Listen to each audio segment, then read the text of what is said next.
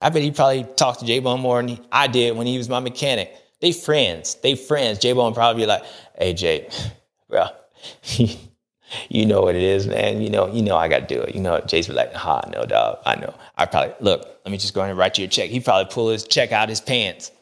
He probably got check right there." The KTM by not doing that and they haven't figured that part out um, is going to make Chase more of a championship threat. And like I said, just look at the results. That second race, he finished where he finished. In that third race, people were like, "Oh, he let Jett Lawrence go. Should he have done that?" I actually like it. Like I like it. Why? Because I know Star Racing, Yamaha, they be having babies over there like none other. Like it's a nursery over at Star Racing Yamaha. They got the next after the next after the next champion. They got the champion that's been thought about. That my son's champion when he's gonna meet his old lady in dot 20 years and have a baby champion. Star Racing got that thing brewing up in Tallahassee.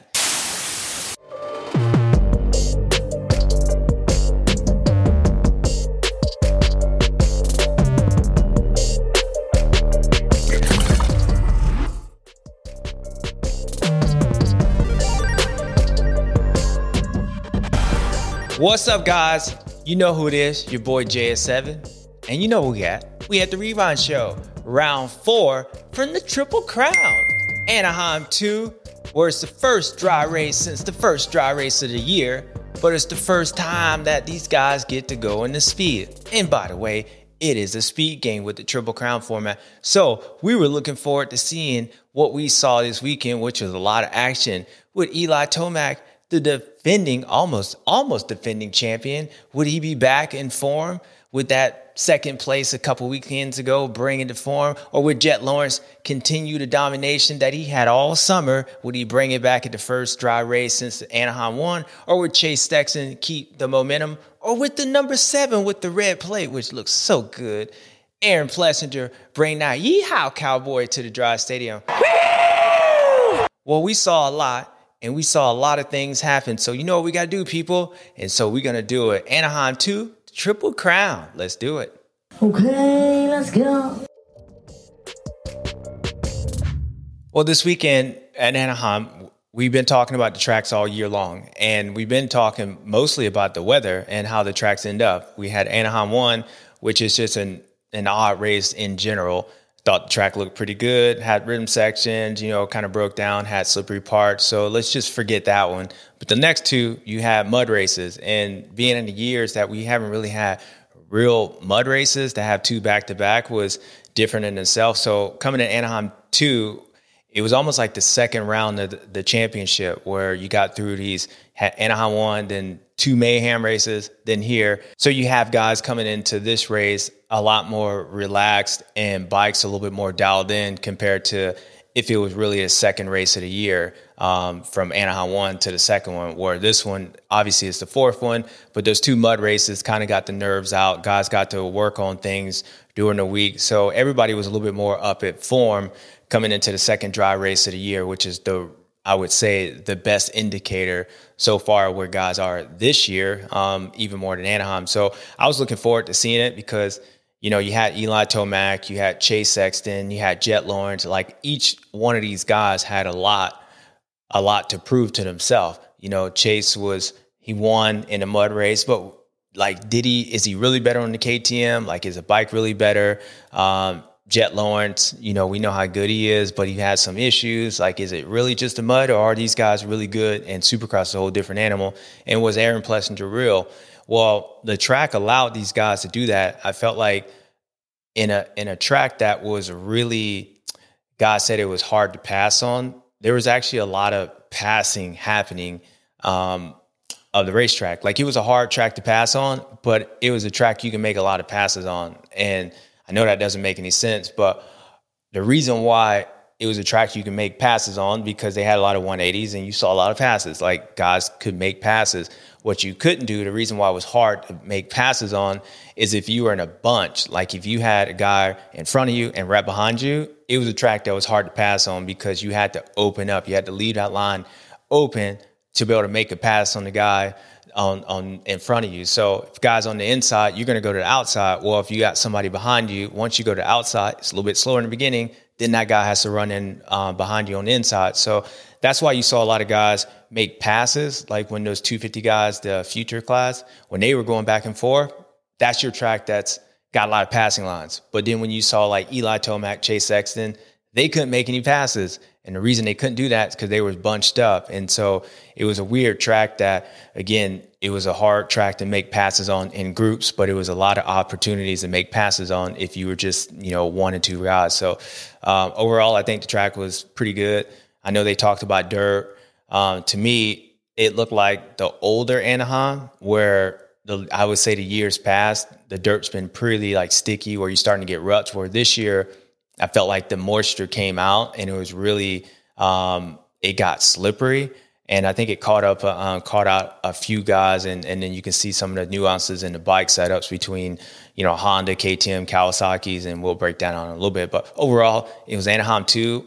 It was a good showing for everyone, and I think it told you a lot about where everyone is and where I think everybody's hopefully going to continue to go.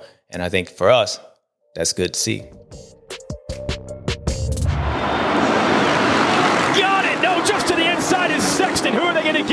That Ghostbusters Hole Shot Award to? it. Sexton Prado just got nudged. So Chase Sexton Oh! in the lead. Jett Lord's down. round one, fight. In the Triple Crown, you get three rounds. So this weekend, there was, a, it seemed like after San Diego and even San Francisco, there was just a lot of stuff going on. Like a lot of drama that had to do with what happened on racetrack, but it was altercations off the racetrack. You know, you had tweets sent around the world, you had people paying fines out of other people's money. You know, you had a lot of stuff going on, but it wasn't really just strictly about racing, even though we were talking about the drama that had to deal with racing. But you know what I mean. It was just a lot of stuff. So this one, round one, Jay Sexton pulls a hole shot. He's out front, dominate, gone, dominate. And it's going to be a theme of the night because as you saw, whoever got out front, got out front, and they were gone. Like Chase Sexton, that first one looked good, gone. And then you had Cooper Webb, Jason Anderson, they were battling. We had Jett Lawrence go off, no fault of his own, but it was completely his fault that he went down. Just racing. Nobody's fault, but it was his. And then he had to make his way up through the pack. But we saw some things that was going through, you know, making some mistakes. But overall, that first race was pretty boring. Chase Sexton looked like a new version of Ryan Dungey. Out front, just gone. They ain't doing nothing special and just made it look easy. It looked like, okay, this is different. He's going very fast, but he looks like he's going slow. He looks like he's in control, which is opposite of what we normally see in the past with Chase Sexton. Like we always see uh, with him, like dude, he looks so fast. Like he he visually looks fast and he looks smooth, but he also looks like you know he could hit the ground at some point because he's going fast. Where this year, that first triple crown, like he looked fast. I mean, he was going fast. He looked slow doing it, and it looked like he could ride that pace all day long, but nobody can catch him. So before when I saw that, I'm like, oh, all right, that's pretty good. But we also saw that was a theme.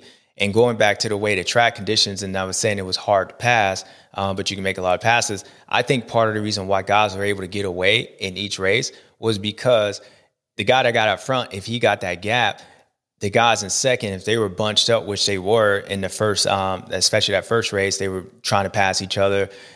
It, they were blocking, and if Jason Anderson was faster than Cooper, he had to go outside, which left the door open for somebody else, and those guys would battle each other, and they would lose that time where it would just allow the guy up front just to go. So I think partly like the track really kind of dictated that, and also the guys that were out front, they just was able to hit the fast lines and not rush.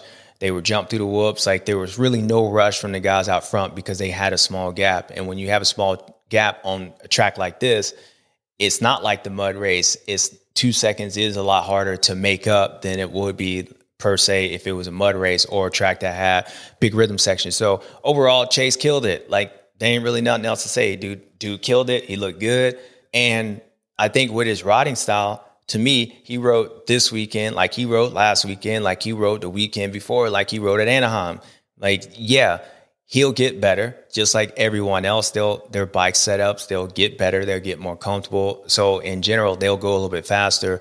but Chase didn't look any different than he did the previous couple weekends. Like he rode just like he rode. And you can tell that by the way he rode that second race and the way he rode that third race. So after being so dominant the first one, you would think he would have the confidence that if he didn't get a good start, he would make his way up like jet Lawrence did. Now, we will talk about Jett in a second, but Jett was able to make passes because he was going faster than everybody else. Like he was, him and Jason Anderson was the only guy, uh, only guys on the track all night that actually came from the back to the front. No one else did. Not Chase Sexton. He was dominant that first race, and not Eli Tomac. He was dominant that third race. But when those guys got a bad start, they just finished where they finished at. There was nothing else. And um, so going back to Chase, I think a lot of that is what I've kind of been saying. The track and things are going to dictate how he finishes because if he was going that much faster, the way it looked like he was so much in control, looked like he was doing it easy that first one, then he would have been able to make his way up. Fact is, I think there's a limit on his motorcycle. I think there's a limit where Chase is this year. And ultimately, for some guys that would that limit wouldn't be good. Well, I think for Chase Sexton, that limit is good because the difference to me when I watch him on the Honda and and KTM, I don't think one bike's better than the other. I don't I don't think it is, but I think what it does is it allows one guy's riding style or it it keeps Chase from making some mistakes or or it helps Jett go fast or whatever it is. So when I look at Chase on the Honda and I look at Chase on the, the KTM, it seems like to me that Chase Chase's limit on the KTM, like that bike won't allow him to go to the points where he was going last year, where he was going so fast that he was muddling line between hitting the ground. And he did a few times where I feel like Chase is still trying to figure out if he can go that fast. But when he tries to go that fast, the bike just does not work. Like he knows it's not set up for that, which in Chase Sexton, being a guy that has speed a lot, I think that helps him because it's going to make him more of a consistent guy. It's going to make him just more solid. Well, the only negative to that is once you do that, then you have to, I think you have to take the races as they come. And especially in the Triple Crown, it's like he can be out front, dominated that first race. And then that second race, he'll just get 10th, you know, and ride exactly the same. Like he's just going to be there. The third race, I think he rode the same. The only time that you saw Chase making some mistakes and he had a few moments is when he was trying to raise the game and he was trying to push that level. And that's why I was saying the difference between the Honda and uh, KTM. Well, Chase on the Honda, the Honda would allow him to really test that limit. Like the bike was set up to go really fast. Like there was a limit here where Chase could actually go above that. The bike was set up, it allowed you to do that. Well, when like I said, when you go that fast, it brings in other things. And I think for a guy like Chase Sexton, he's so talented, he's going to test those limits. Like he's going to get to that point, and that's when he's going to hit the ground. So I think overall, the KTM by not doing that and they haven't figured that part out um, is going to make Chase more of a championship threat. And like I said, just look at the results. That second race, he finished where he finished. In that third race, people were like, "Oh, he let Jett Lawrence go. Should he have done that?" I actually like it. Like I like it. Why? Because it's telling me that Chase knows that. Like he knows that limit, and he's going to do his best to ride in that limit. And I will tell you this, and you got to give Chase props. It takes a lot. It's it's a mental game to be able to do that. Like to me, him doing that, especially being a guy that's been really good in triple crowns, being in, I'm pretty sure you probably don't like Jett Lawrence because all the hype he's getting, all that. The guy on his old bike that essentially took his spot, the guy that's supposed to replace him, it's gonna be hard to let him go. Like it's gonna be hard to let that guy go by. And the fact is, Chase did that. Tells me that he's like he he understands his position and he understands that it's a long game and I can win this thing, but I got to be up. And the fact is, he's aware of his bike. He's in tune with his motorcycle, and he's listening to the guys at KTM. We ain't there yet. We'll get there. So don't race this guy. And to me, that's a change to where your defending champion is getting better. Now, again, it's as I said in the beginning part of the season, Chase is going to have to learn to race this way. And so you can see him starting to learn to race this way, and it's been good. So um, to me, Chase is in a good spot. He's one point, two points. I don't know. Jason got my math was off. I thought Anderson was where he was, and he got penalized. But I, you, you know how it is. I don't know. So Chase Chase is four points down. Chase is four points down. Thanks, Cole. Okay, Gotta help. Chase. Gotta help you out. I know. Finally, do something. If I ask him a question, people, he won't have to answer, but he won't tell me the answer when I ain't asked the question. I'll figure that. So Chase is in a good spot. He's in a good spot. So look back at to it. He's good, and he's riding the same as he has all year, and I think it'll continue. So, um, as I said, he's four point four four points down.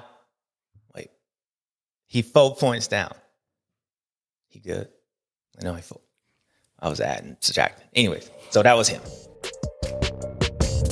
So the the counter to that, since we're talking about Chase Sexton, let's talk about Jett Lawrence because he was the guy going into um, this week that I said last weekend that when you look at, I felt like you had Chase Sexton when his finish last weekend was not going to affect his confidence. It was going to be just like after he won, and I felt like even coming to this weekend, Jett Lawrence was going to be.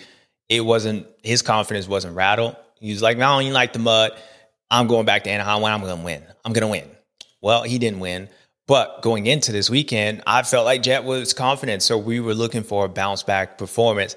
And it was up and down with Jett. Like it was up and down. Not not the way he rode, because I think the kid rode good. But I I think there's some um like we can break down why things happen. Like the he went down the first corner, uh, the first one, it wasn't his fault, but it was his fault. Racing, nobody's fault, but it was Jett's fault. It happens to everybody. But then you saw him make some mistakes. Like he was making mistakes through the whoops, and um, I just like the mud races. I think as when you look at his motorcycle, it looks a little stiff and I know this because I actually know this. Like I, that's what my bike would look like, and that's why when you see Jett, he was going through the whoops, and what we saw all summer long, like you didn't see this part, but then when you start looking at the way certain tracks and little things, when I was like in the summer, I'm like, nah, he trying, he trying, like he on that limit, but he like chases even on that limit more. You can see it coming. Well, I think Jett what happens with him and what happened this weekend is there's a way to go fast and there's a way he is fast. Like Jett, I believe, isn't the Eli Tomac fast. Like he ain't like, I'm just gonna go harder through this jump than everyone else. Like I'm just visually gonna look like I'm gonna go faster into this stuff. Jett does it in a different way. Like he jumps on like he's very, he's very precise in a way of going fast. Like he jumps, like he's smooth going around the racetrack. Well, when he's coming up to the pack and he has to try to get around people, I feel like this year he's been trying to go fast, like just faster through a section than anyone else.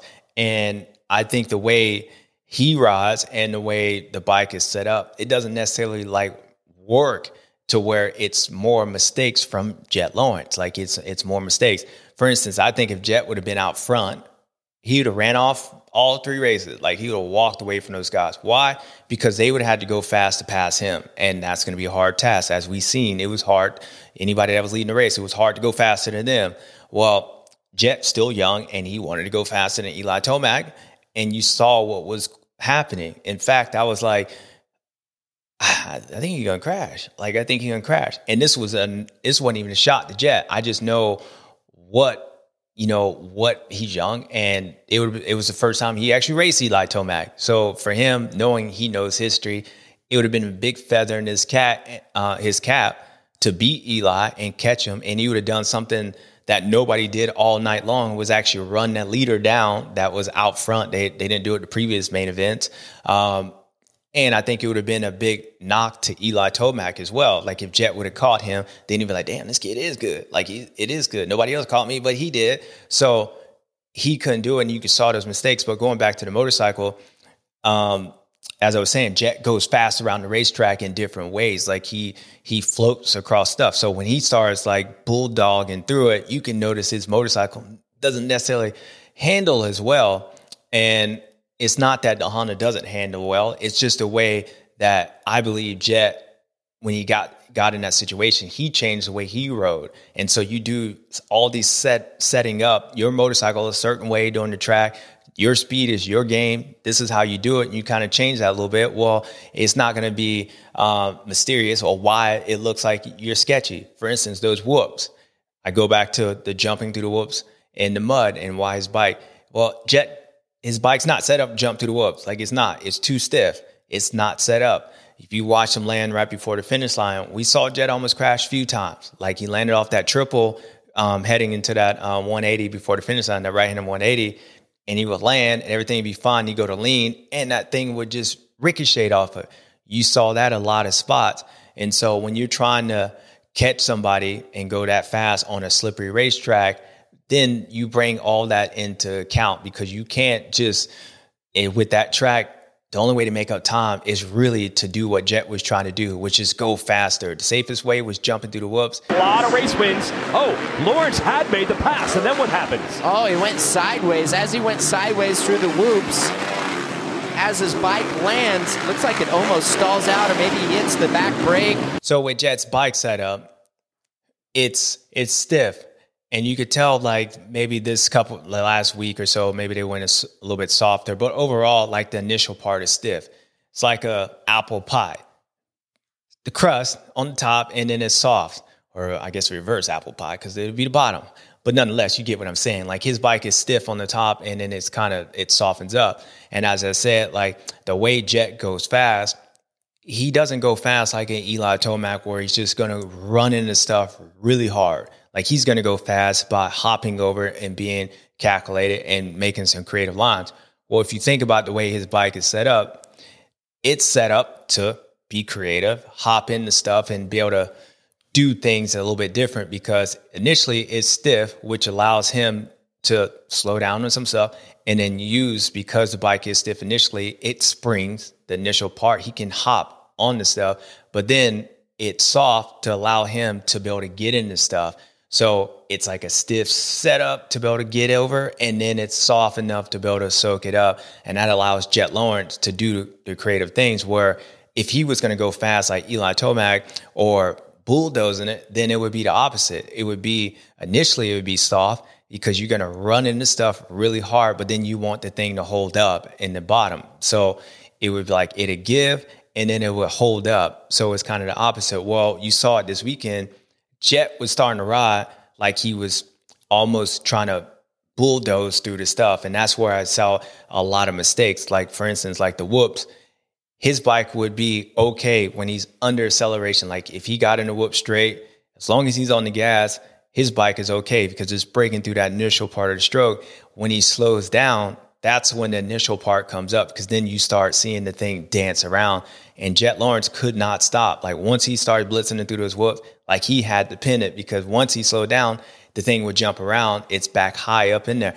And the same thing that was happening right before the finish line. Like he would land off that triple, the bike would blow through that initial part. It would get into the normal, it's soft. But once it starts coming back up, the rebound and that initial part he would just lose the front end. So I think a lot of these things that you're starting to see with Jett um, is there's a certain type of way like he's he goes fast and Anaheim 1. He gets out front, he makes passes, and just like what he's doing in motocross, he's out front. He dictates the race. He's gonna beat you. Like he's gonna beat you because he's gonna be able to ride his own lines just like everybody else did.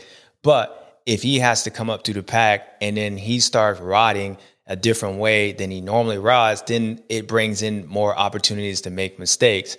When Jett settles down, and he did a couple times, like he settled down in that first race, then he started running like he started running these guys down. He was really fast. The reason he settled down because he wasn't in battle. It's like he would catch a guy, and then yeah, maybe he'd be stuck behind him, but then eventually he would give get uh, get past him. It is when Jett gets into battles and then he has to go fast in a section. And that's when you kind of see the nuances in his bike. And for instance, just even jumping through whoops, the reason why he struggles through there, again, you got to be patient. And normally a guy like Jett Lawrence, how fast he his how good he is. And you said, Jay, he is patient. You know, his bike, he hops over stuff. You got to be patient. That's his speed. Well, when you go jumping through the whoops, that's more on a bike setup. So you got to be patient to be able to do that. Which is why I struggle going through it. I just never patient. I just want to run through everything. But yet, the way having a stiff initial motorcycle does not allow that bike allow him to be able to jump through the whoops. So nonetheless, I just see Jett struggling with the bike a little bit more. And before people start saying, that's exactly what Chase Sexton went through last year, I don't necessarily think that's it. Like, I don't think the crashes and the results and what's going on are the same. Like, I don't believe Honda has a problem with crashing. Like, the bike's not throwing him over. Because, dude, just one, he's your defending supercross champion. He won that on Honda. And then two, Jett just won everything on Honda. I do believe there's ways to ride that motorcycle and not necessarily take as many chances. And I believe what Jett is starting to figure out that if you're going to ride this pace, then you got to set your motorcycle up that way because the bike allow you to go that way, but it won't allow you to go that way with your current setup. So it's like figuring out that point where I feel like last year we kept saying with Chase, like he would get there and he just kept doing the same thing. He kept doing the same thing, kept doing the same thing. And I believe some of that was technique and also some of that was not adjusting. Okay, if you're going to ride that way, and it goes for everyone, if you're going to ride at 80% at the test track and then ride at 100% at the race, then you're going to have a problem, right? Like you're to go faster at the race than you do when you're testing and you're setting your motorcycle up, you're to have a problem. Well, I feel like that what was kind of happening. Like he would go more than 95, 100%. He would go faster at a race. He would push those limits but not realizing that it's not set up to go that way because you didn't set it up to go that way. If you want to go that fast, then you have to set it up at home to go that fast at the racetrack. And that's where I go back to saying that I don't think the crashes are the same. I don't think that the Honda and, um, you know, it, it was because of that, even though I just said in hindsight, it was because of that. No. So, Jett Lawrence and Chase Sexton they ride similar like but they ride completely different like i think Jett has a little bit more technique as far as more fun, uh, fundamentally sound on his motorcycle the way he grips his bike we already talked about that with chase let's not even go that route i just think with chase the ktm allow like the ktm is this level. Like it's this level. It's fast. It's dominant. It's first the uh, triple crown round one first moto. It's that. It's also when he gets a distant third place, same level. The bike, it's and I think for a guy like Chase Sexton that's been known to go fast, I think that level helps him. And I just talked about that when we were talking about Chase, where I feel like Jett Lawrence, he can run that level on the Honda, which he does that. But going back to like, okay, if you're going to go that fast and you're going to change the way you set your bike up and the way you ride your bike and going fast, it's not necessarily going to work that way. You got to back back down that's where I say the differences in between last year with Chase and this year with Jett, they're different. Jett's motorcycle is not set up to go that fast when he tested that, where I feel like Chase, he kept just doing the same thing and expecting like different results. I would be shocked if Jett Lawrence kept riding like he did this weekend, and let's say he had to ride more like an Eli Tomac, I'd be shocked if he kept crashing. Be shocked because he knows the difference it's pretty obvious that when he settles in, he can go two seconds faster than everybody else in a different way. But when he rides and he pushes in certain spots that he normally doesn't, and he doesn't ride like how Jett goes, he has more mistakes because the bike's not set up that way. He's going to have issues. So I believe if Jett would have got on, if Jett, you put Jett Lawrence on a KTM right now, he would struggle I don't think that bike's set up for him. Why? Because the way Jett rides and the way he goes faster through things, the KTM is not necessarily is good for him how, in the spots that he's good at. Like Jett's good at hopping through stuff. Jett's good at being super light and pushing. So Jett needs the Honda. Jett needs that stiff motorcycle. Where I feel like um, if you put him on that, he would struggle. And so coming to this weekend, as I said, I would listen to Jett. um, I felt like he was still confident going into it, and, and, it showed. And I feel like Jason, he was just trying to move on. Like I said, it wasn't there yet. Like he wasn't going to be racing to not Jett down. Like it wasn't there. I believe Jett and Jason, um, and particularly Jason, wrote really good this weekend. Like out of all the people, they were the only two that actually came up to the pack. Like they were the only ones that got a bad start and moved their way up. Only two, but they did it in different ways. Like Jett did it because he's like, I'm just better. I'm gonna wheel my way around the racetrack. I'm just feet hanging off. Unlike how smooth I've always been, you know how fast I am. You know how good I look. I don't balloon back here. I'm just going to the front, even though that maybe it's not set up to go to the front or I'm taking chances. I'm just going to do it. Or Jason actually was going through the front and he was racing the racetrack. Like he was able to continue to race the racetrack and his bike looked really good. Like the Kawasaki's, I've said it last couple years, but last year and this year, like the way Anaheim went, the track got slippery well, that bike has a lot of traction. Like it's the one motorcycle out there that I said it works good everywhere. Like it works on a hard pack, it works slippery, it works on sand, it works in mud. Like it's an overall good motorcycle. I wouldn't even say it's great anywhere. It's just good everywhere. And when you watch Jason, look at his motorcycle, like he was disrespecting the whoops. Like he was the one guy, even more than Jett Lawrence, like he was the one guy that actually looked like he was attacking the racetrack. Like he was attacking it. He would come out the corner, going into the whoops, and he had no regards on how he was going to get in there. Like he was just going, like, and his bike would allow him to do that. The reason was, the reason why he was able to do that is because it's softer in the rear. Like I feel like the Kawasaki is a little bit longer motorcycle, which means if it's longer, things happen slower. Like the longer the motorcycle is kicking in front and out, um, triple clamps and all that, it happens slower. So he has more time to react to it instead of if it was quick, twitchy, things will happen really quick. So for him, the bike being longer, slower to happen, and it gives it more traction. Well, when the track breaks down and it gets slippery like it is, just like it was at Tampa, just like it was at Anaheim 1, he has more traction because the bike looks longer and that is softer. Well, when the bike gets longer, it tends to change the way the bike is set up. Like it's not so centered, like the, all the weight's not centered. It's kind of more balanced. And I think the Kawasaki does a really good job is being really balanced all the way through. They've been talking about the years that Yamaha, they more centered the mask, like they centered the bike, all the weight tries to be on the front, um, in the middle, help balance the motorcycle out. Well, I still feel like the way I look at the Kawasaki, it looks like there's weight on the front, it looks like there's weight in the middle, it looks like there's weight on the back. So overall, it makes it for a really just even kill motorcycle, which means he can ride it whatever way he wants to ride it. Like he gets off the back. It's not like all the weight's on the back, so the thing's gonna be front end high. So overall, my point is when you watch Jason, he is racing that racetrack, and when the tracks get slippery, he is able to race it. Like that's the fastest he can go. Where other guys, you could tell maybe they go a little bit faster, but they can't race it overall around the racetrack. Jason's going to be faster than those guys because he's able to just be on the gas. It almost looks like his bike is slow. Like the way it he comes out the corner, it looks like it's slow because he has so much traction and looks like he's riding a 250 250F compared to the 450 guys. Um, when he comes out the corner, it looks like his bike's slow. And the reason it looks like that is again because he has traction.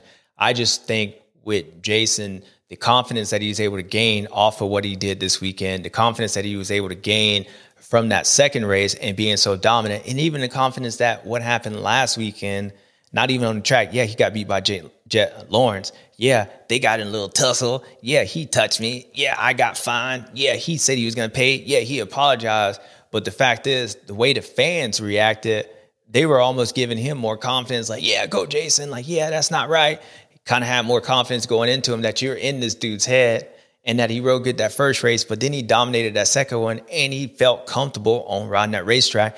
When that track, a lot of guys were hitting the ground. Yeah, he hit the ground and he decided to go around the whoops. Yeah, he did the opposite of what my brother did last year. My brother slowed down. He was shifting down. Jason El Hombre was like, shift. You know what I mean? He wasn't happy and he got fined.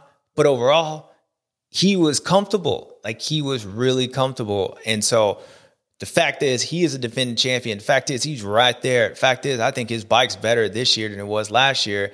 And they're watching all the other circumstances. There's not one dominant guy, even though we're waiting for that one dominant guy. I think El Hombre is getting all this confidence, and you could see it play into way he is racing, and his bike is set up to ride. The thing's soft in the rear. When you're riding a motorcycle that's like that, I feel like it's for me, it would be like riding an elevation. Like you go to um, Utah, you just get more aggressive. Guys that ride the 450, then they get into 250, they feel like they just can bull, like ride that motorcycle whatever way they want. They feel like they can RJ it. Well, Jason Anderson, the way his bike set up, he feels like he can ride it like a 250F, and that showed last weekend. And it showed because he was clearly fast. And I think if I'm Jason, I'm looking at I was able to do something even better than Jett. I was able to do something that no one can do. Cooper Webb ended up winning overall. Chase Sexton dominated that first race. Eli dominated that third race. But when they were where I was, even I wouldn't even say they were as far as back. They couldn't do what I did. So to me, I was the best performing dude out there when you look at the sense of I was really fast. Oh, I had a dominant race. Like Jason, that third, that second race, dude, he looked like he just like Aaron Plessinger. Like, dude, like why wouldn't he win all of them? I think Jason looked better than anyone. I Chase Sexton looked good. Eli looked good. Jason looked great, that second one.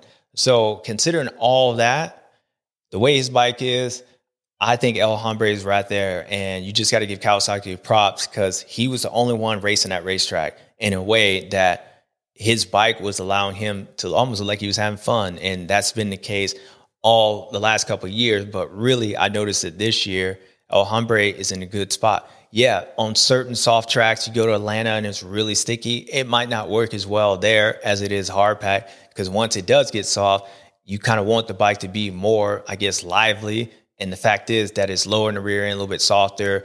It might struggle, but overall, Jason has a motorcycle that can compete, and El Hombre knows how to get it done. I thought his motorcycle looked pretty good, and Jason looked great. it's one thing to get the red plate it's another thing to keep it through a dry round of supercross like this. And man, the track was so gnarly. And then we got Aaron Plessinger, your points leader. Aaron was riding, like I said, he's better this year just overall. The KTM is better. He's in a good spot. And considering that, I believe Aaron has somewhat a little bit less pressure on him, even though he's got the red plate. Every, all the focus is on Chase Sexton. So I think that comes in the fact that it it allows Aaron, which is a you know, just a happy guy in general, it allows him to be even more happy because everybody's focused on Chase. Like Chase was KTM's, I guess, number one hope on winning the title. So now he's in there. He's riding better. The bike is good, and the bike is probably got elevated because the Chase has been there. They're helping each other. And when you take consider like he's his finishes have been more consistent than Chase like Chase got that 10th place or 11th place in that second one. And, and Chase, he went down last weekend. Aaron won. But Aaron's been more there, I guess, more of a threat than even Chase Sexton um, over this race. So for Aaron, you just got to believe that one, he's got a red plate. Awesome. Team's not all in on him, which they're all in on him, but they're not all in on. Like if he doesn't win the championship, it's not going to be a failure. Like they're probably pretty pumped um, Adam right now, and whatever you finish, they're going to be pumped. So to be able to hold it on for this week, you can tell going into this race, like he was excited. He had that first race, he was spunky, you know, and he lost the touch, but he was like fourth, fifth. He was just consistent throughout the whole thing. Like, so for me, Aaron Plessinger doesn't have that win and then a 10. Like Aaron Plessinger just might have thirds and stuff. So he's been doing exactly what he's been doing all year long.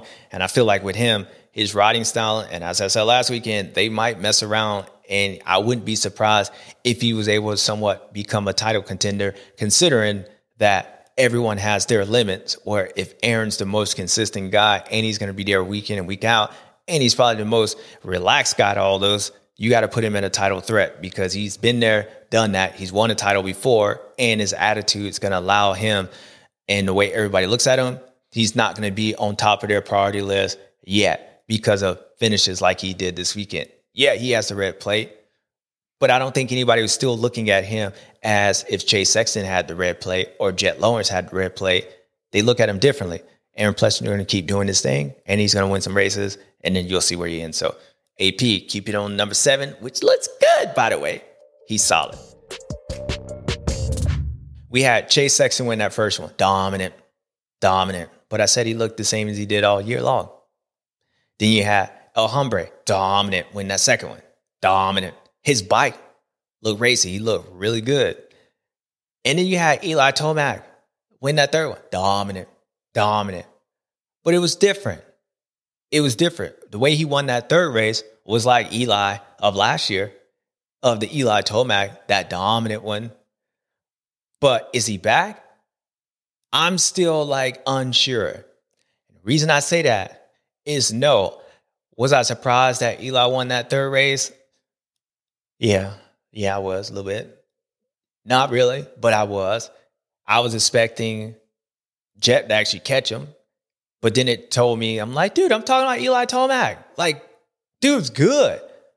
Dude, I thought if Eli's on form, Jett's on form, you're to have a hell of a race. And you had a hell of a race. They were just separated, so it was no race. But Jett was trying, and eventually he hit the ground. But it's not surprising that Eli rode that way. The reason I say I'm not sure if he's back, because if you watch those first two races, at one point in each other, Eli was coming up to the pack. Like Eli all day long, he was spunky. It's the best I've seen the Eli ride all year, except for outside of the press day at Anaheim. It was the one time I'm like, dude, he looked like he's spunky. He looked like Tomac's like back. But the reason I say I'm not sure is because in that first race, he was coming up to the pack and then things happened and he wasn't able to get past people and then he just stalled out. It kind of reminds me of Eli Tomac in the past. And y'all remember this. It used to be known about Eli. Beast mode's coming, he's coming up through the pack. You got to stop him. Like you just got to get in his way.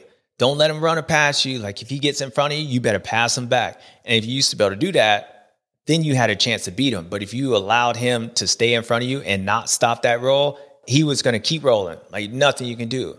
But stopping him and passing him back used to be the issue for Eli. It would stall that momentum and then you had a chance. Then the last couple years, you could do that, but he still was going to beat you. Like there was nothing that was going to affect him. Like he still, it was almost like he realized that I just caught you. So clearly I'm faster. So if you get in my way, you're just trying to slow me down, but I'm still faster. I'll just regroup and I'll pass you back. And I think with little Johnny coming in and everything else, he was nothing bothered him. So when I say I am not sure if Eli's back, I feel like there's a part of him that's the older Eli. And Eli, don't kill me. Don't kill me. I mean, this is all positive way. What I'm saying is like what I saw when I say like I don't know if he can twist that throttle is when he coming up through the back of the pack and he's trying to make those passes and things aren't going good. And he's like, do I take that chance? And I'm going to hit the gas like Jett Lawrence and maybe make some mistakes. And I might hit the ground like Jett Lawrence did. Like, am I going to do that? Like, am I going to do that? I don't know. I'm not sure. I don't, the Achilles is tacked, but is it intact? Like, do I want to hit it? Is he going to crash like he did last year? Because you remember at Triple Crown last year, Eli was not to be denied. Like he was coming up. We were like, damn, like, damn, like Eli, he's still like, we were shocked at what he was doing. The fact is, when he crashed, we were like, whoa, like, whoa. Like that dude wants to win that bad that he's willing to like dominate. Like he probably had the overall whatever, but I don't think he's gonna do that this year. And if before you say like, well, he did that last year, Jay, like sometimes he would get like eighth. They're different. Like Eli got eighth because of whatever else was happening around him. Like he got eighth because Chase Sexton hit the ground. He's like, well, I'm I'm already winning.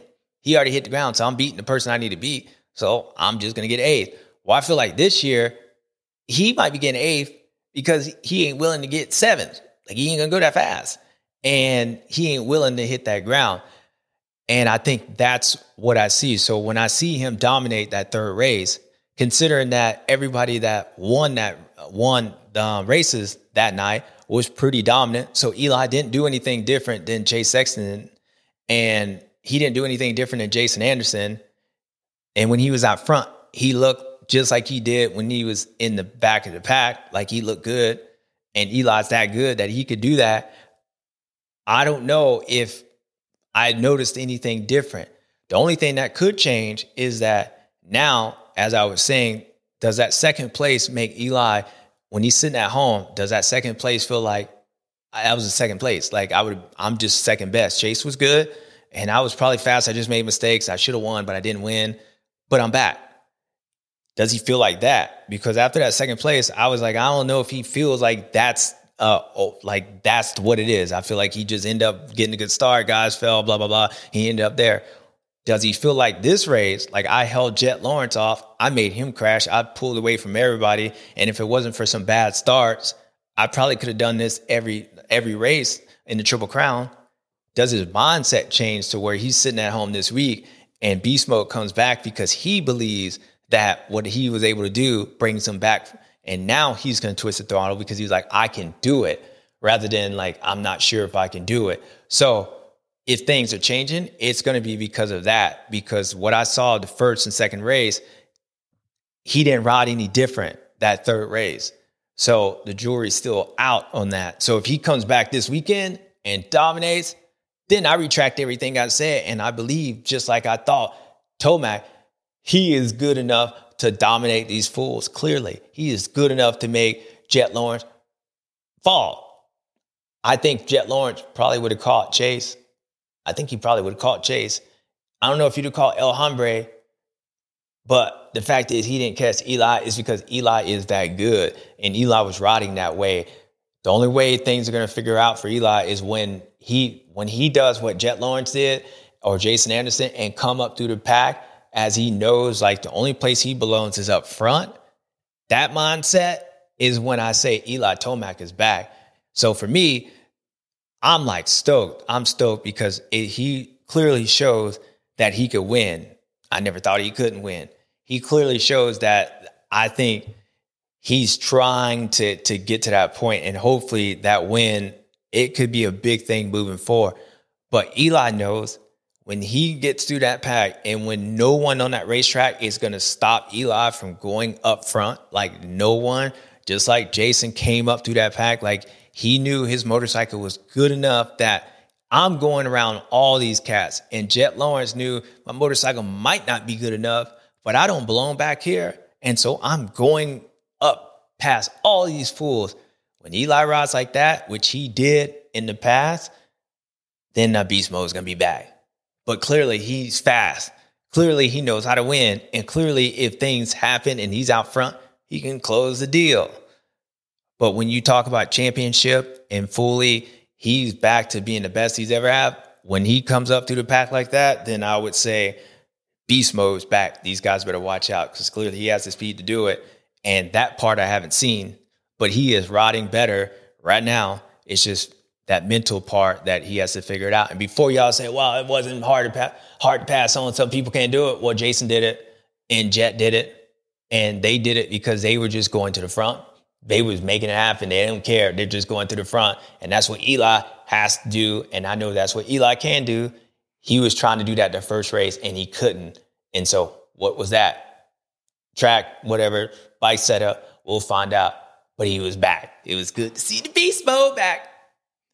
And the next guy, the one guy I haven't really talked about. Why I haven't talked about him? I don't know. Because it was just what he does.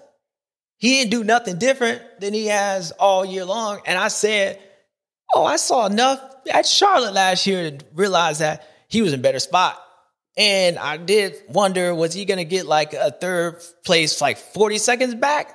Third place, or would he be third place, like competing? Well, that first race showed up. He showed up and he was like, he did some stuff different. The bike looked like it worked good for him. And he just looked like he was just mad. He was just mad. Everybody talking about everybody else but him and he was like there. And then this weekend, he was like there. He didn't do nothing, but he was like a problem. He did everything he needed to do. He didn't do nothing. And that's Cooper Webb. Cooper Webb, y'all talking about Jett Lawrence. Y'all talking about Jason Anderson. Y'all talking about Aaron Plessinger. Well, who ends up winning this thing was me, Chase Sexton, dominant. Yeah, he like ran off, but he didn't run too far off. Like he, he didn't run too far off. And then Jason Anderson, dominant. Like he ran off. He kind of ran off a little bit more than Chase did, but he didn't run too far off. And then you had third race.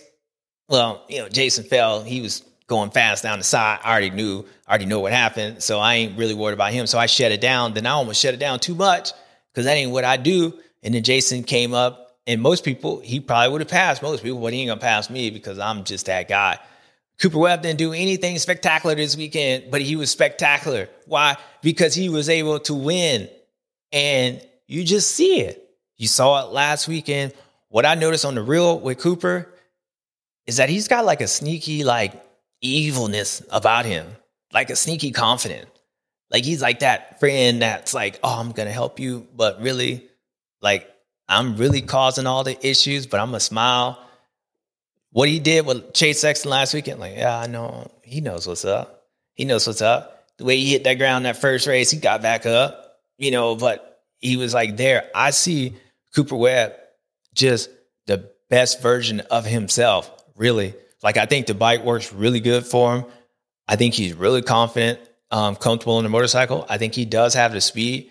And I think with everything else that's surrounding him, I think there's so many storylines and people are talking about kind of like Aaron Plessinger. They're talking about everything else, but this two-time champion that was really within three races of winning a title last year.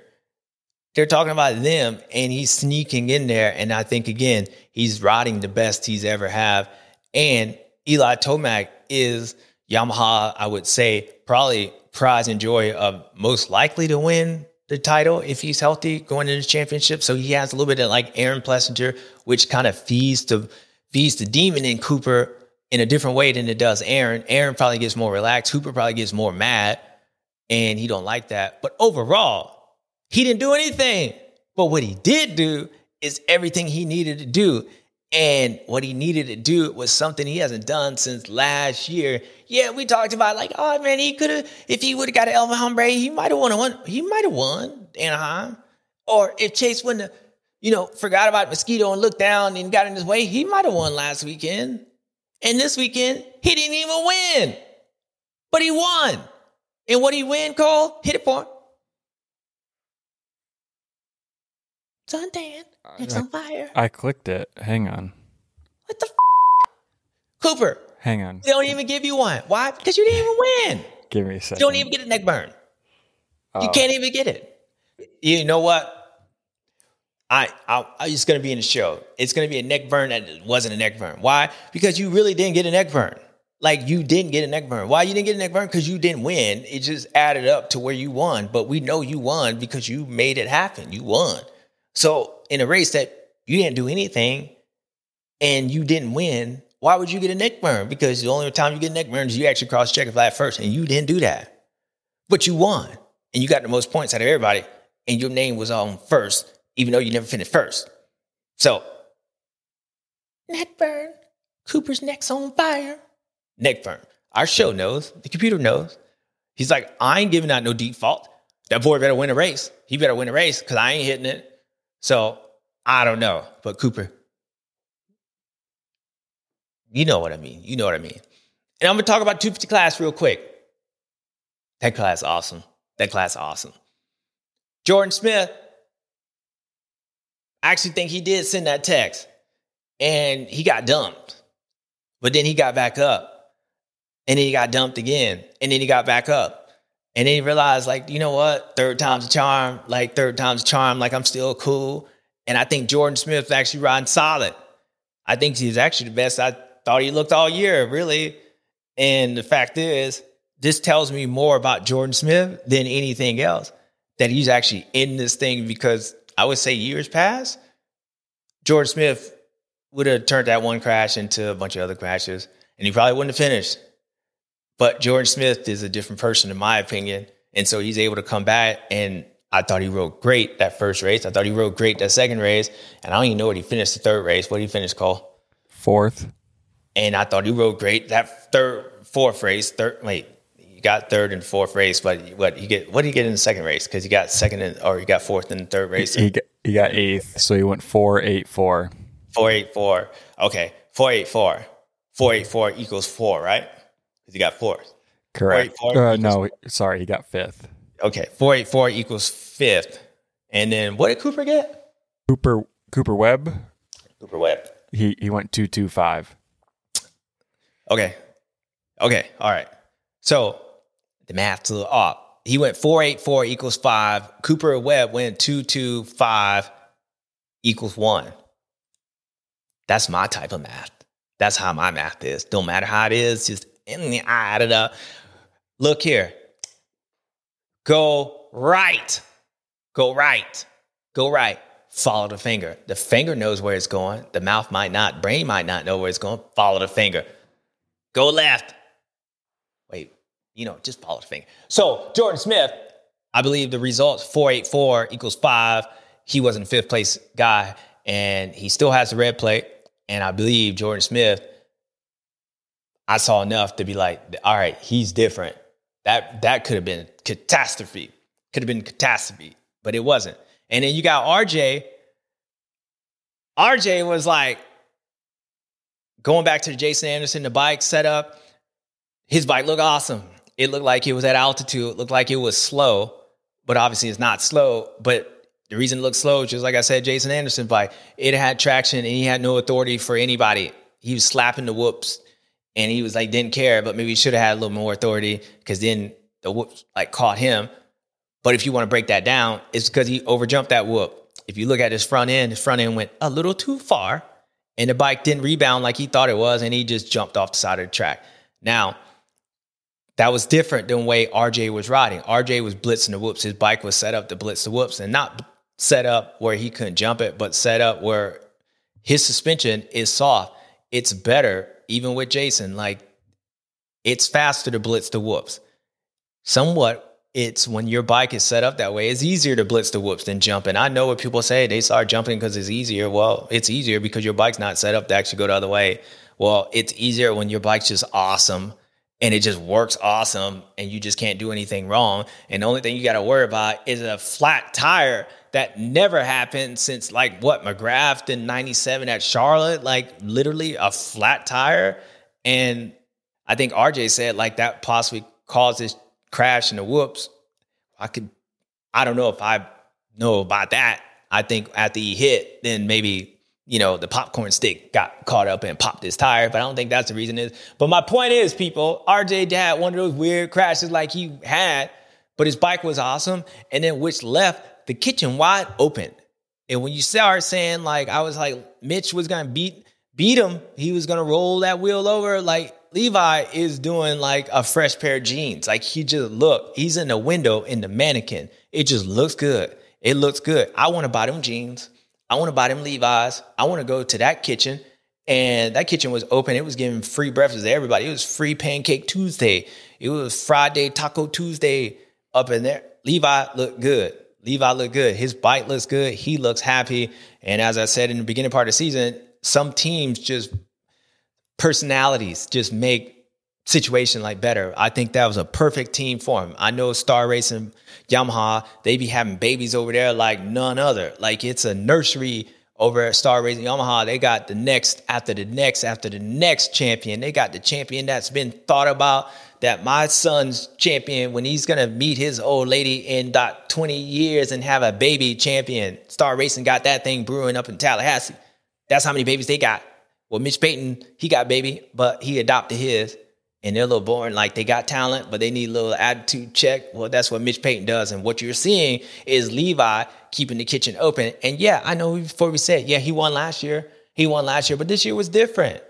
This year was different. I felt like last year, yeah, like damn, I damn, he beat Jett. Like he beat Jett. Well, this year I'm like, huh, yeah, Levi won.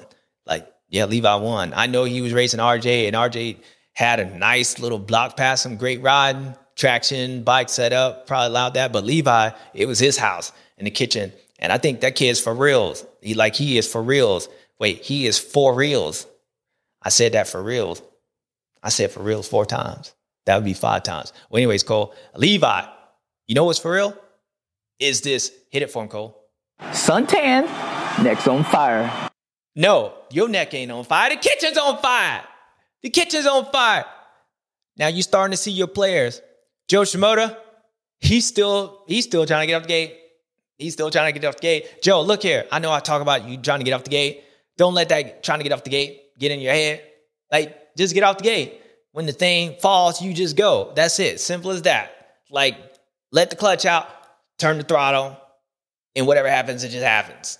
Because like it ain't a big deal. You know how to get out the gate. Honda can get out the gate. Far East Coast, you can get out the gate. Maybe go line up at the far outside. That's what y'all need to do. Jo Shimoda, do this for me. Go line up on the outside.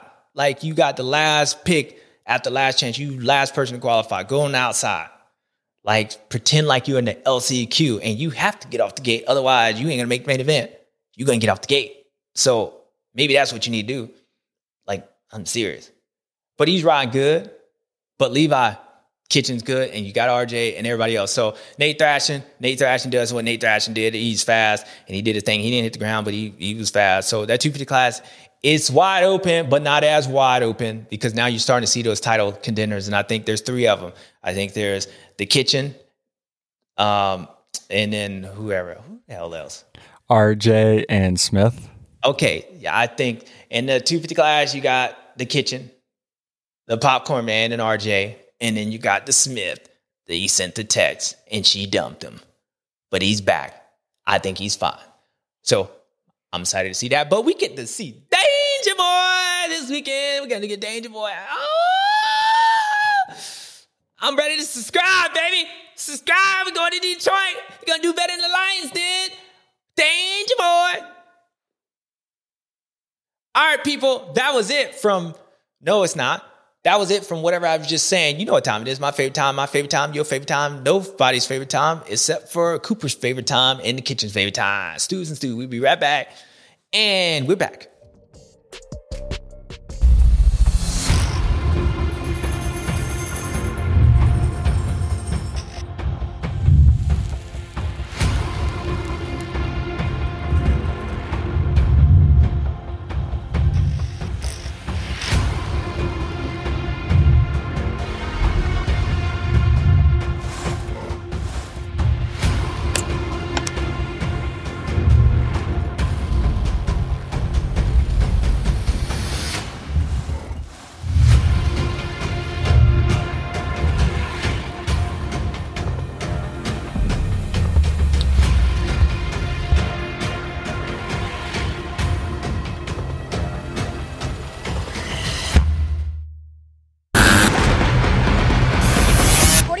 Forty-five. Forty-five. classes. Forty-five classes.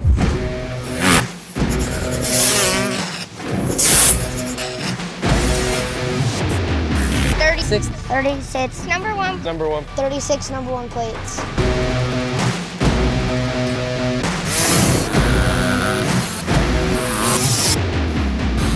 Mini monsters. Mini monsters. Monsters. 2024. Mini monsters. Mini monsters. 2024. Wait, how do you say it again? Mini monster. Oh, mini monster. What's up, guys? Your boy JS7. Look, if you ain't got time to watch our whole video, which I don't know why you don't, make sure you go here and subscribe and check out our new channel where we're gonna have some smaller clips, some clips that you haven't seen on our main show just for y'all. So make sure you subscribe, click, comment, do whatever you do. Watch our whole show, but come to this channel as well. Check out our stuff. See you there. All right, people, you know what time it is. My favorite time, your favorite time. Stew and Stew. All right, you know where we're going. And I know I said I wasn't giving no more defaults. I'm not getting defaults. Like, yeah, you win the race, you you get a stew, like somewhat a default stew. Well, this one, he didn't win the race, but he won the race. So, as weird as that is, I almost feel like that's stew because when you jump the quad and you don't understand how he jumped the quad or he jumped the wall, does not make any sense. Well, that's kind of like how this went. Like he went two, two, five equals one, and one person went four, eight, four, which is the yeah. Well, um, you know I'm going. Cooper Webb. Cooper Webb, you're a stew because I know you could have just done it if you needed to do it. You just didn't need to do it, so you didn't do it. But you did enough you needed to do, and it was done. And what you done was get a stew. Makes no sense, but it makes perfect sense because you got a neck burn without ever getting close to getting neck burn. It's a weird situation, but a lot of other situations they they look at me and be like, damn, how you jump that? It don't make no sense, but it makes perfect sense in my eyes. And what Cooper Webb did is make a stew. And I don't believe it's gonna be last one. I believe he's gonna redemption himself. You know what? Cooper Webb's the only person that gets a stew and gets mad that he got the stew and neck burn because he didn't get official neck burn. So he's gonna be like animosity towards getting the neck burn because he didn't get it, but he won. So it's only gonna make him mad. He he wins and he gets more mad because he didn't win. That's Cooper Webb, which is a stew in my book.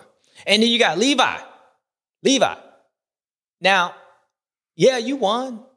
And you actually did win a race. And yeah, I don't know. I still can't remember if they do neck burns each particular race. Don't know. No. They saving on the bills, saving on the bills. So Cole is saying no, they didn't. But in your mind, you did. But then you did win. And I know Far East Coast came from far back and passed you, but he he didn't get off the gate quick. And you know where he was. And you said that, like when Jason Thomas asked you that question, you were like, bro, like, what? Did you really? You yeah, I knew I was. Now I know I knew I had like one plus one deep I equal one. I knew what I need to do. So you knew where you was. So you was stew because you didn't, well, yeah, you won. And they didn't give you a neck burn, but I gave you a neck burn. And then two, it was like, okay, RJ got a flat tire. Oh well, whatever. But you left free pancake Saturday. That's what it was. It was taco Saturday, whatever. You just a stew because you just did it better than everybody else, and I like it, and I want them jeans. I want them Levi's. I want them Levi's. I want to wear them Levi's in your kitchen. Is that so? You a stew, and that's it. I know I can give Chase half stew. He can get a little bit of stew, and Eli can get a little bit of stew, and then Jason gives stew. I'm gonna give Kawasaki stew because that bike was working real good, real good. Rango, you get a stew. Bike look real good. Jason, you get a stew because you like, man, forget that. I ain't slowing down. I ain't slowing down. Yeah, but hombre, I'm trying to catch up. Why slow down? So that was that. So Levi Kitchen and Cooper Webb almost forgot mention your name right now because you didn't even win, but you won. So you are stew. All right, people. And my next list, Stu, pissed off. Pissed off because you're like, I can't figure it out. I don't know if that's, wait, I don't know if you stewed on that or you just mad. Or is it more confusing? I'm going confusing because I don't think really anybody like pissed off, right? Jason Anderson, like you confused because you're like, look, I fell, I went on the side of the track and I didn't gain no advantage. I was in dead last. I'm trying to catch up, but you're trying to tell me to slow down. Yeah, I shift a gear going down there, but then I had to slow down because I had that Jett Jett Lawrence angle going in that corner. I was too far to the inside. I had to slow down, try to make that turn. And so what? Like I'm in dead last and y'all still trying to like penalize me? That's not cool. I just paid y'all. As I said, maybe this way I didn't Zelle you the money last weekend. I got you on contact. You first person. There it is again. Can't do anything right. I'm in dead last and they still trying to get me.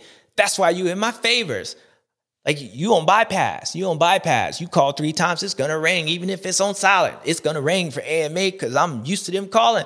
Confusing as hell. I ain't do nothing wrong. In dead last. They still trying to find me. They still trying to go. Why? Because I was riding good and I rode so good that I didn't even finish on the podium. I won that race. I was so dominant. I was way out front. And then the first race, I couldn't catch them. I couldn't pass them. In the third race, I was in dead last and I was catching them. I was catching them and then I couldn't catch them no more. And I still got fined. It was just like, I don't even know. So you was like confused. You were like mad. You just like confused because you like you ain't get mad because you kind of you know you did. You know you was shifting up going down there, so you kind of know what you did. But you like I ain't think they were gonna catch it. The camera shouldn't have been on me. They should have been on Jett Lawrence. So he was up front. Eli was up front. So nonetheless, you were confused. And then you had Jordan Smith. You know, you were like Jay said, send that text. I sent that text. She dumped me, and then I said, you know what? I'm committing again. And then I, she dumped me again, and I think I dumped me again to where I was Second race, I was riding without an eight ball. My visor flew off, but I still came up. I got eighth. And then the third race, I don't even know what happened, but I ended up fourth. And then I ended up getting fifth. So it made no sense. And then Cooper Webb, I know you were somewhat confused or just mad. Maybe you can be stewed, but you were like, wait, I'm not going to win anything, but I'm going to win all this. I don't even like that. I don't like that. I, that's not how Cooper Webb wins. I got to do something, and I didn't do nothing, and I won everything. Makes no sense but it made perfect sense. And Jett Lawrence, you were like, damn, dude, like I'm like, all right, I got for reals. I'm serious now. I'm serious. I'm hey, I'm not playing. I know I'm not playing. I'm really am. I'm really sorry. I'm really sorry. And I'm for real, Eli, I got respect for him, but he's Eli Tomac, you know, whatever. I'm Jett Lawrence. I'm to catch you. I'm to catch you because I've been fasting everybody all day long, but I'm not fasting nobody. It's weird. So, wait, I'm Jett Lawrence. Chase Sexton, like, I can get him. But then he won one race. Don't make no sense. And then, okay, and then it wasn't my fault, but then it was my fault. Wait, but I knew what I did. I didn't do it right. And then I was going through these whoops and I'm like, damn, okay, I'm blitzing him, but the bike don't work that way. And then, but I'm a jump because that's safer. And then I crashed the way it's safer. It makes no sense. I might as well just kept going crazy and almost crashing and not crashing because when I did that, I didn't crash. And when I went the right way, the safe way, I ended up crashing. It makes no sense. Figure it out, Honda. Figure it out because it ain't my fault. It ain't my fault. It never is. Hunter, figure it out. Why did I throw your name in there? I don't know. Just do it. Just do it. So you confused. And then everybody else, they like confused, like Tomac's like, I'm back. I'm back. I'm out front. Beast mode back. Got the Achilles attached. It's whack. I'm back. But then I, I I'm not back because I like can't pass nobody back here. And Jo Shimoda, like he likes confused as hell because he can't get off the gate. But he's like, I'm off the gate. And when I got off the gate, I, I didn't win, but I was better. I was better. I'm gonna line up on the outside like Jay. So I don't know, people. Nobody's mad. There ain't no Stu. I mean, you can kind of be Stu, but again, Jason got him on Zelle. Like they the number one contact. I bet he probably talked to J Bone more than I did when he was my mechanic. They friends. They friends. J Bone probably be like, "Hey Jay, bro, you know what it is, man. You know, you know I got to do it. You know, Jay's be like, "Ha, no, dog. I know. I probably look. Let me just go ahead and write you a check. He probably pull his check out his pants. He probably got a check right there, and he probably still trying to figure out why Jett Lawrence still trying to pay his money. Like, come on, dude, come on. I'm Anderson. I'm like Anderson, and yeah, cowboy. He's still happy. He was like, oh wait, y'all interviewing me? Y'all interviewing me? Like, damn, I got third. Like, wait, I got third? Yeah, they catching the cowboy. I still got the red plate. Woo! Woo! That's how I was. I'm still trying to figure out why you're trying to go towards trouble and not away from Aaron Plessinger. You just like, you know how it is. So everybody, it was a confusing segment, but what it wasn't confusing was the people who won. And I know they won and one on one without ever winning. And I know that's confusing, but it's just a good thing. And that 450 class, 250 class, it's just stacked. It's just stacked. Yeah, the talent's always been there, but everybody feels like they believe like they can fly. Like R. Kelly, just believe I can fly. Well, we'll see how long they believe they can achieve. Because right now, everybody feels like they can achieve a victory. You got the cowboy doing this thing. You got people winning that ain't winning. And you got one person that's faster than everybody, but they ain't faster than nobody. And then you got Eli Tomac just doing what he does and he just doing it. And sometimes he does it better than everybody else and somebody else some does it. And Chase be like, I'm faster than you, but I ain't faster than you because I get like 10. And I don't know why I wrote the same. I keep writing the same and I end up getting different finishes. Makes no sense. But Cooper Webb, after winning the race, you still mad because you never won the race. And that's dominant. So that was from the Triple Crown where it gave us everything but a wet track. And we're looking forward to Detroit where we got Danger Boy coming back. Danger time. Feeling dangerous. I'm actually just feeling happy. Well, until then, people, congratulations to the kitchen. Free pancake Friday. Well, no, they race on Saturday. So free taco Tuesday. See y'all next weekend in Detroit. I'm out.